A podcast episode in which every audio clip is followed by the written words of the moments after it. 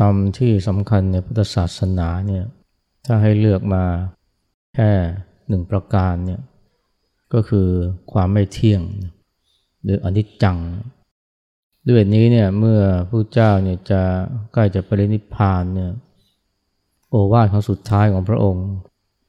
ก็จะตรัสถึงความไม่เที่ยงของสังขารอย่างที่ตรัสว่าเนี่ยสังขารทั้งหลายมีความเสื่อมไปเป็นธรรมดา อันนี้เราเรียกว่าสัจธรรมนะสัจธรรมของสังขารอันนี้เมื่อพระเจ้าเนี่ยพูดถึงสัจธรรมหรือความจริงของสังขารแล้วเนี่ยพระองค์ก็มักจะตามต่อด้วย ข้อที่ควรปฏิบัติ เรารู้ความจริง ก็เพื่อที่จะได้นำไปปฏิบัติให้มันถูกต้อง และสิ่งที่ควรปฏิบัติเราก็เรียกว่าจริยธรรมนะ ซึ่งพระองค์ก็ได้ตัดไว้ในโอวาทปัในไวปัจฉิมโอวาทเนี่ยว่าท่านทั้งหลายจงทำความไม่ประมาทให้ถึงพร้อม หรือทำประโยชน์ให้ถึงพร้อมด้วยความไม่ประมาท อันนี้ก็หมายถึงความขนขวาย เรื่องทำความเพียรเรื่องฝึกฝนปฏิบัติธรรมอย่านิ่งดูดาย อันนี้เป็น ข้อพึงปฏิบัตินะที่ผู้เจ้าเนี่ยนำมาเน้นในปัจฉิมโอวาทแต่เป็นที่น่าสังเกตว่าบางครั้งเนี่ยเวลาพระองค์พูดถึงความไม่เที่ยงของสังขารเนี่ยพระองค์ก็จะพูดถึงข้อพึงปฏิบัติอีกแบบหนึ่งที่เด่นชัดก็คือในบทพิจารณาบางสุกุลที่เราเรียกบางสุกุลตายเนี่ย ที่พวกเราชาวพุทธคุ้นเคยกันดีเนี่ยเริ่มต้นด้วยว่าเนี่ยอนิจจาวัตสังขารา สังขารทั้งหลายไม่เที่ยงหนอ มีการเกิดขึ้นแล้ว ย่อมเสื่อมไปเป็นธรรมดา เมื่อเกิดขึ้นแล้วย่อมดับไป อันนี้คือสัจธรรมความจริงนะแต่พอพูดถึงข้อพึงปฏิบัติเนี่ยกลับออกมาอีกแนวหนึ่งนะก็คือว่า ความสงบระงับแห่งสังขาร เป็นความสุข สังขารในที่นี้ก็หมายถึงความคิดปรุงแต่ง ซึ่งถ้าพูดง่ายๆคือ ปล่อยวาง ไม่ยึดติดถือมั่นนะไม่มีความคิดในทางที่ยึดติดถือมั่นในสิ่งใด อันนี้ก็เป็นข้อพึงปฏิบัติที่เรียกว่าจริยธรรมในพุทธศาสนาที่สำคัญ อันนี้ถ้าคนที่ช่างสังเกตหน่อยก็จะเอกใจนะว่าในปัจฉิมโอวาเนี่ยพระพุทธองค์เนี่ยพูดถึงการให้ขยันขันแข็งทำความเพียร แต่ว่าในมองสุกุลตายเนี่ยพระองค์กับบอกว่าให้ปล่อยวาง หรือว่าไม่มีความคิดปรุงแต่งใด ๆ ก็ดูเหมือนขัดแย้งกัน หรือว่าไม่ตรงกัน ที่จริงไม่ได้ขัดแย้งหรอกนะเป็นการเสริมกันมากกว่า แม้ว่าจะพูดถึงธรรมะ หรือสัจธรรมข้อเดียวกัน แต่ข้อพึงปฏิบัติเนี่ยควรกระทำสองอย่างจะเรียกว่าคู่ไปกันได้ อย่างแรกคือความขยันหมั่นเพียรในการทำกิจ อีกด้านนึงก็คือให้ปล่อยวาง ไม่มีความคิดปรุงแต่งใด ๆ สองอย่างนี้ไม่ได้ขัดแย้งกันนะ เสริมกัน อันแรกเนี่ยถ้าจะสุกง่ายๆคือการทำกิจ ในเมื่อ ชีวิตเราไม่เที่ยงนะสังขารร่างกายเราก็ มีแต่จะเสื่อมร่วงโรยไป เพราะนั้นเนี่ยต้องเร่งขวนขวายทำกิจทำหน้าที่นะโดยเพราะในเรื่องการปฏิบัติธรรม ส่วนเรื่องการปล่อยวาง หรือการทำจิตให้สงบ อันนี้เราว่าเป็นการทำจิตนะ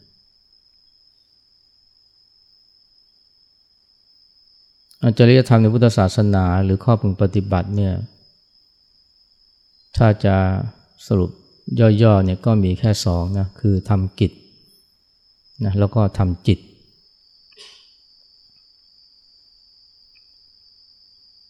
อันนี้เห็นได้ชัดนะในโอวาทปฏิโมกเนี่ยซึ่งมีสามประการ การไม่ทำบาปทั้งปวง การทำกุศลให้ถึงพร้อม และการชำระจิตของตนให้ขาวรอบเนี่ยสามข้อนี้ถ้าสรุปก็เหลือแค่สองนะก็คือทำดีแล้วก็ทำใจนะถ้าทำดีเนี่ยก็เป็นการทำกิจอย่างหนึ่ง และเป็นกิจที่ควรทำด้วยทำดีก็เริ่มแต่ว่า ละชั่วหรือเว้นชั่ว แล้วก็ทำสิ่งที่เป็นกุศลนะแล้วข้อที่สองคือที่เราทำจิตก็คือ การชำระจิตของตัวให้ขาวรอบเนี่ยงั้นถ้าเราจับหลักได้เนี่ยเราก็จะนำเอาคำสอนของพระพุทธเจ้านี่ไปปฏิบัติได้ถูกต้อง เพราะว่าคนส่วนใหญ่เนี่ย มักจะปฏิบัติ แบบไม่ค่อยครบถ้วนเท่าไหร่จำพวกหนึ่งก็เป็นในเรื่องการทำกิจ แต่ไม่ค่อยได้ทำจิตทำใจเท่าไหร่ อีกประเภทหนึ่งนะซึ่งส่วนใหญ่ก็ถือว่าตัวเป็นชาวพุทธเนี่ยก็ในเรื่องการทำจิต แต่ว่าการทำกิจ อาจจะไม่ค่อยเน้นเท่าไหร่ใน ทุกวันนี้ผู้คนจำนวนมากเนี่ยก็เน้นเรื่องการทำกิจมากมาย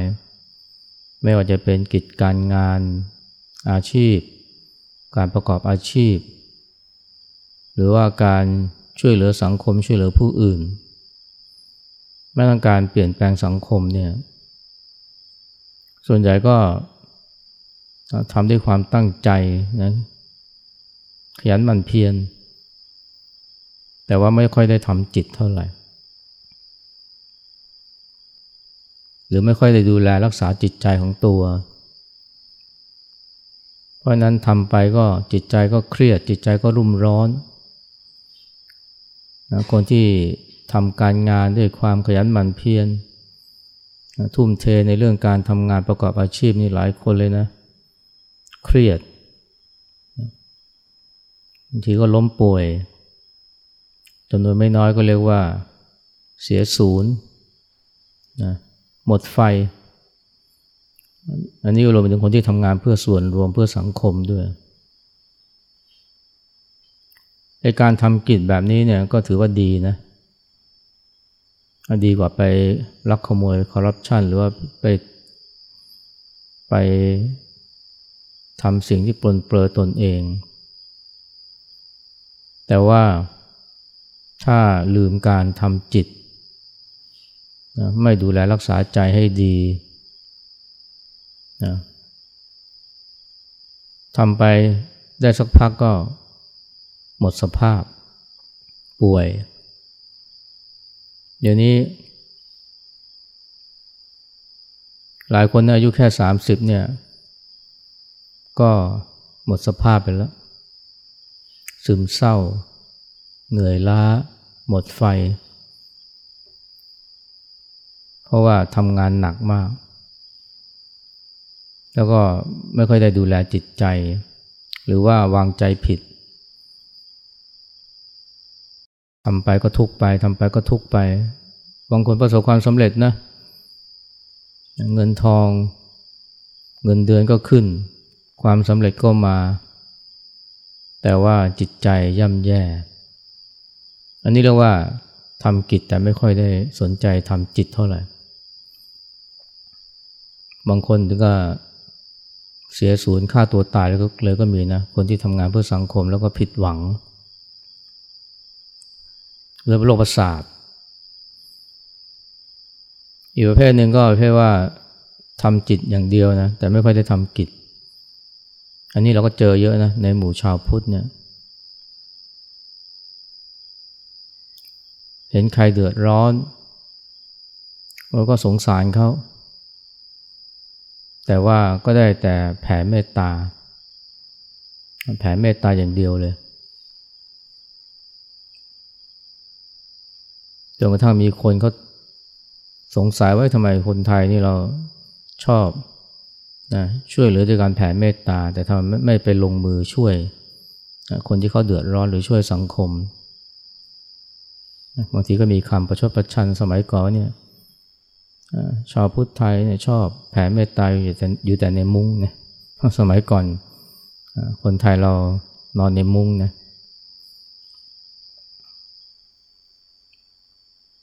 เวลาเห็นคนเดือดร้อนเจ็บป่วยคนจะพูดหนึ่งก็โหช่วย เช่นพ่อแม่เจ็บป่วยหรือเพื่อนป่วยเนี่ยโอ้ช่วยเต็มที่เลย ดูแลเขาเต็มที่เลย แต่ดูแลไปก็เครียดไป บางทีก็ คุมอารมณ์ไม่อยู่ก็ด่าว่าคนป่วย เพราะว่าดื้อไม่ทำตามที่แนะนำบางทีคนป่วยก็เป็นพ่อแม่นี่เอง เพราะว่ายังแอบสูบบุหรี่ยังแอบกินน้ำของหวานกินน้ำตาลเยอะทั้งที่เป็นเบาหวาน บางคนนี่คนไข้นี่ขอ เรียกร้องเอาโน่นเอานี่ เรียกร้องทั้งวันเช้าก็เรียกร้องกลางวันก็เรียกร้องบ่ายก็เรียกร้อง ให้ขยับเตียงบ้าง เอาน้ำมาให้บ้างนะบางทีค่ำๆก็ยังปลุกเรียก คนดูแลนี่เป็นลูกนี่ทนไม่ไหวนะ เสียศูนย์นะ จับคอพ่อนี่มา ขย่าเลย เอายังไงแน่จะเอายังไง เรียกอยู่นั่นแหละนะเดี๋ยวให้ปรับเตียงขึ้น เดี๋ยวให้ปรับเตียงลง คนป่วยนี่เป็นพ่อแท้ๆนะแต่ว่าลูกนี่เสียศูนย์นะเพราะว่าเครียดมาก นี่เรียกว่าทำกิจนะแต่ว่าไม่ทำจิต วางใจไม่เป็น อีกประเภทหนึ่งก็ไม่ได้ช่วยอะไรเขาแค่แผ่เมตตาบางทีคนป่วยก็เป็นลูก เอาบางทีคนป่วยก็เป็นน้อง แต่ว่าป่วยอยู่ ตัวเองนี่ก็ไปปฏิบัติธรรมอยู่ที่วัด น้องไม่มีคนดูแล พยาบาลให้พี่สาวมาช่วยดูแลหน่อยพี่สาวปฏิเสธบอกฉันจะปฏิบัติธรรมแต่ว่าเดี๋ยวฉันจะส่งบุญไปให้ แผ่เมตตามาให้ อันนี้เรียกว่าทำจิตนะแต่ว่าไม่ทำกิจ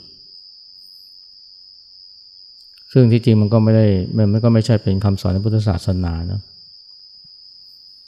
ในพุทธศาสนาเนี่ย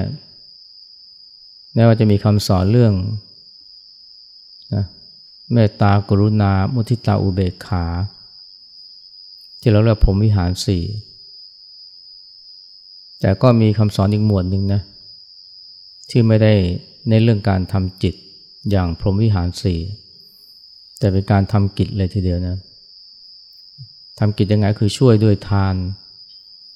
ช่วยด้วยปิยวาจาคำพูดที่ไพเราะให้กำลังใจ แล้วก็อัตจริยาช่วยด้วยการลงมือนะสละเลี้ยวแรงกำลังวังชา หรือที่เราเรียกสมัยนี้ว่าจิตอาสา แล้วก็สมานัตตานะร่วมทุกข์ร่วมสุขเสมอบาทเสมอไหลอันนี้คือหมวดที่เรียกว่าสังขาวัตถุสี่ ซึ่งคู่กับพรหมวิหารสี่นะพรหมวิหารสี่ก็เป็นเรื่องการทำจิต เมตตากรุณามุทิตาอุเบกขา ส่วนสังขาวัตถุสี่นี่เป็นเรื่องการทำทำกิจนะทำกิจด้วยการลงมือ ช่วยด้วยสิ่งของด้วยคำพูดนะด้วยการกระทำแล้วด้วยการ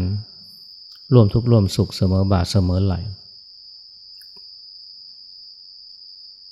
แต่ว่าน่าสังเกตว่าเรื่องการทำกิจเนี่ยโดยเฉพาะสังขาวัตถุสี่นี่ก็ถูกมองข้ามไปเหลือแต่พรหมวิหารสี่คนไทยก็เลยเข้าใจว่า หรือชาวพุทธไทยเข้าใจว่าจะช่วยคนก็ช่วยด้วยการแผ่เมตตา หรือว่าส่งบุญไปให้ ลืมลืมการทำกิจนะ แต่จริงพุทธศาสนาเนี่ยนะ ไม่ใช่เป็นทางที่สุดโต่ง สุดต่งไปในทางทำกิจอย่างเดียว หรือสุดต่งไปในการทางทำจิตอย่างเดียว ทางสายกลางพุทธศาสนากุลมถึงว่าเนี่ยทำกิจด้วยทำจิตด้วยนะซึ่งอันนี้เนี่ยเป็นเรื่องที่สำคัญนะซึ่งคนที่มาสนใจพุทธศาสนาเนี่ยก็ต้องอเข้าใจให้ถูกต้อง หรือถึงถึงไม่สนใจพุทธศาสนานะแต่ว่าถ้าหากว่า เข้าใจเรื่องนี้เนี่ยเวลามีปัญหาแรงต่างก็จะปฏิบัติได้ถูกต้องเอาเช่เวลาเจ็บป่วยเนี่ยเวลาเจ็บป่วยเนี่ยจำพวกหนึ่งก็เป็นในเรื่องการทำกิจก็คือเรื่องการดูแลสุขภาพ เรื่องการเยียวยารักษาโรค แต่เป็นในเรื่องทำทางกายนะทำกิจ แต่ลืมเรื่องการทำจิต ก็เป็นเน้นแต่เรื่องการจัดการกับร่างกาย ไม่ว่าจะโดยยา โดยการผ่าตัด โดยการคุมอาหาร หรือโดยการออกกำลังกาย อันนี้ก็เรียกรวมๆว่าทำกิจนะแต่มันไม่พอนะมันต้องทำจิตด้วยเพราะว่า ถ้าเจ็บป่วยแล้วเนี่ยมีความเครียดมีความวิตกกังวลอดครวน ตีโพยตีพาย หรือว่าไม่ยอมรับโรคที่เกิดขึ้น มันก็ทำให้การรักษาเป็นไปได้ยาก แต่ในทางตรงข้ามนะมีเภทหนึ่งก็คือทำจิตอย่างเดียวคือยอมรับยอมรับความเจ็บป่วย ให้เหตุผลว่าร่างกายไม่ใช่ของเรานะมันย่อมมีวันเสื่อมไปเป็นธรรมดา ก็เพราะนั้นก็เลยปล่อยวาง ปล่อยวางก็ดีนะ แต่ว่ามันไม่พอนะมันต้องรักษาด้วย ต้องรักษาเราต้งป้องกันด้วยถ้ายังไม่เจ็บป่วย มีคนจำนวนไม่น้อยชาวพุทธจำนวนไม่น้อยเนี่ยพอป่วยแล้วก็ทำใจอย่างเดียวเลย หรือเวลาบ้านนะหลังคารั่ว หรือว่าท่อน้ำแตก บางคนก็บอกเออทำจิตทำใจยอมรับ แต่ไม่ได้ลงมือนะที่ไปจัดการกับหลังคาที่รั่ว อีกประเภทหนึ่งก็ คิดแต่จะไปจัดการกับหลังคาที่รั่ว ท่อน้ำที่แตกแต่ว่าจิตใจก็รุ่มร้อน วิตกกังวลกินไม่ได้นอนไม่หลับนะอันนี้ก็เรียกว่าทำกิจแต่ไม่ทำจิตนั้นสิ่งที่ถูกต้องคือว่าทำจิตด้วยทำกิจด้วยคือว่ารู้ว่ามีปัญหาก็ไม่ได้วิตกกังวลอะไร ไม่บน่นไม่โวยวาย แต่ว่าก็ลงมือซ่อมด้วยนะ ไม่ใช่ว่าปล่อยปะละเลย โดยเข้าใจว่านี่คือการปล่อยวาง สมัยที่วัดหนองประพงเนี่ยยัง ยังไม่ค่อยได้มีเป็นที่รู้จักมากเนี่ย กุฏิเนี่ยส่วนใหญ่ก็เป็นกุฏิมุงแฝกนะ มีคราวหนึ่งเนี่ยช่วงเข้าพรรษาฤดูฝน พายุ พัดเอาหลังคากุฏินะแหว่งโวไปมีกุฏิหนึ่งเนี่ยหลังคาแหว่งไปครึ่งหนึ่ง ผ่านไปหลายวัน พระที่อยู่ในกุฏินั้นก็ไม่ได้มุงหลังคาใหม่เลย หรือคิดไม่คิดไม่ได้ซ่อมเลยหลวงพ่อชาก็เลยไปถามว่าทำไมถึงไม่ซ่อมไม่มุงหลังคาใหม่ พระรูปนั้นก็ว่าผมกำลังฝึกความไม่ยึดมั่นถือมั่นครับ หลวงพ่อเช้าก็เลยตำหนินะว่าไอ้ความไม่ยึดมั่นถือมั่นเนี่ยมันต้องใช้สมองนะไม่ไม่ใช่ว่า จะวางเฉยเหมือน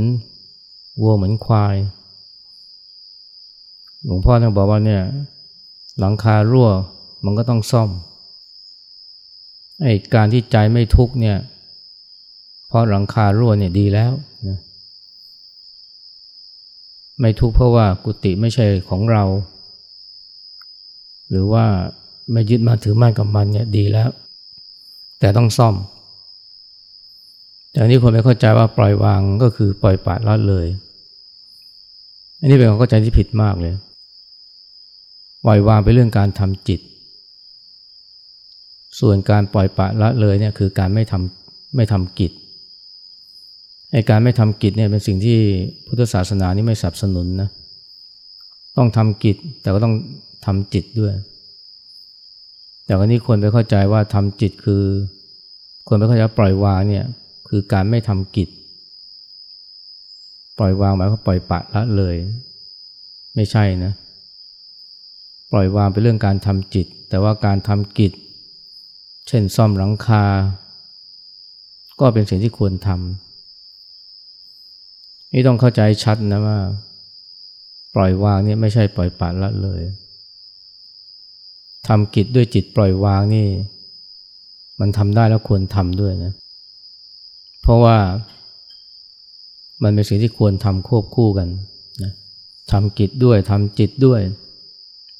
ซึ่งก็อย่างที่บอกนะใช่เวลาเจ็บป่วยเนี่ยรักษาตัวก็รักษานะแต่ว่าก็ ไม่ใช่แค่รักษากายเดี๋ยวรักษาใจด้วยจะปล่อยวางก็ปล่อยวางไป แต่ว่า ร่างกายก็ต้องดูแล เพราะถึงแม้ร่างกายไม่ใช่ของเรา แต่ว่าเราก็ต้องอาศัยร่างกายนี้ในการทำประโยชน์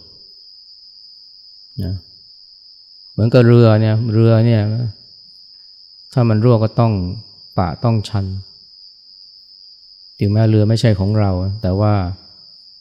การยืดอายุของเรือมันก็ช่วยทำให้เราสามารถจะใช้ประโยชน์ได้ นานขึ้น ร่างกายไม่ใช่ของเรา สมควรที่จะปล่อยวางนะเวลามันป่วย ก็ป่วยแต่กายใจไม่ทุกข์แต่ขณะเดียวกันก็ต้องรักษานะเพื่อใช้ประโยชน์ เพื่อใช้ร่างกายนี้ให้เกิดประโยชน์ได้นานขึ้น เช่นทำความดี สร้างบุญสร้างกุศล เวลาช่วยเหลือคนอื่นก็เหมือนกันนะ เวลาช่วยเหลือคนอื่นช่วยช่วยคนป่วยเนี่ยไอการช่วยเนี่ยเป็นสิ่งที่ควรทำแต่ก็ไม่ทิ้งไม่ลืมการดูใจของตัวเองด้วย อาจารย์วิชิตเนี่ยท่านทำสันติภาวันสถาน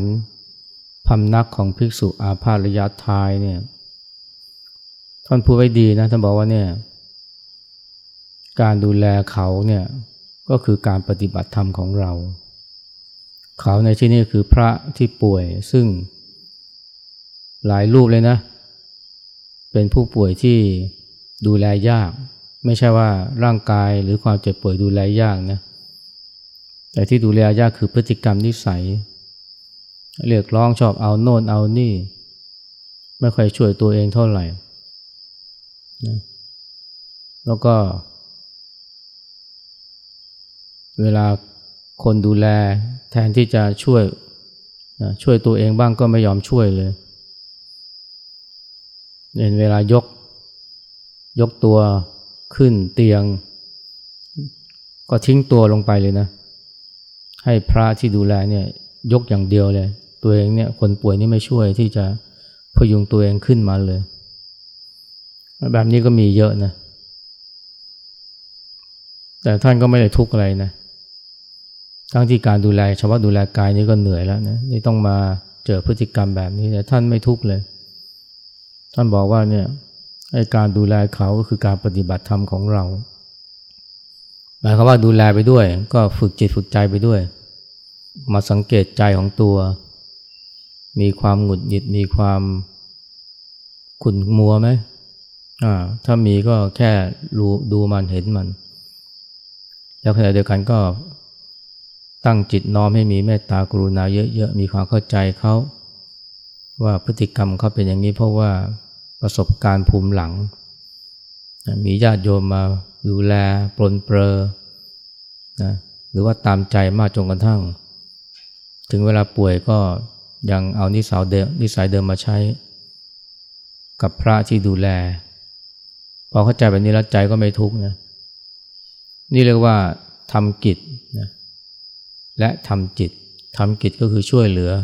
พระที่อาพาธพระที่เดือดร้อน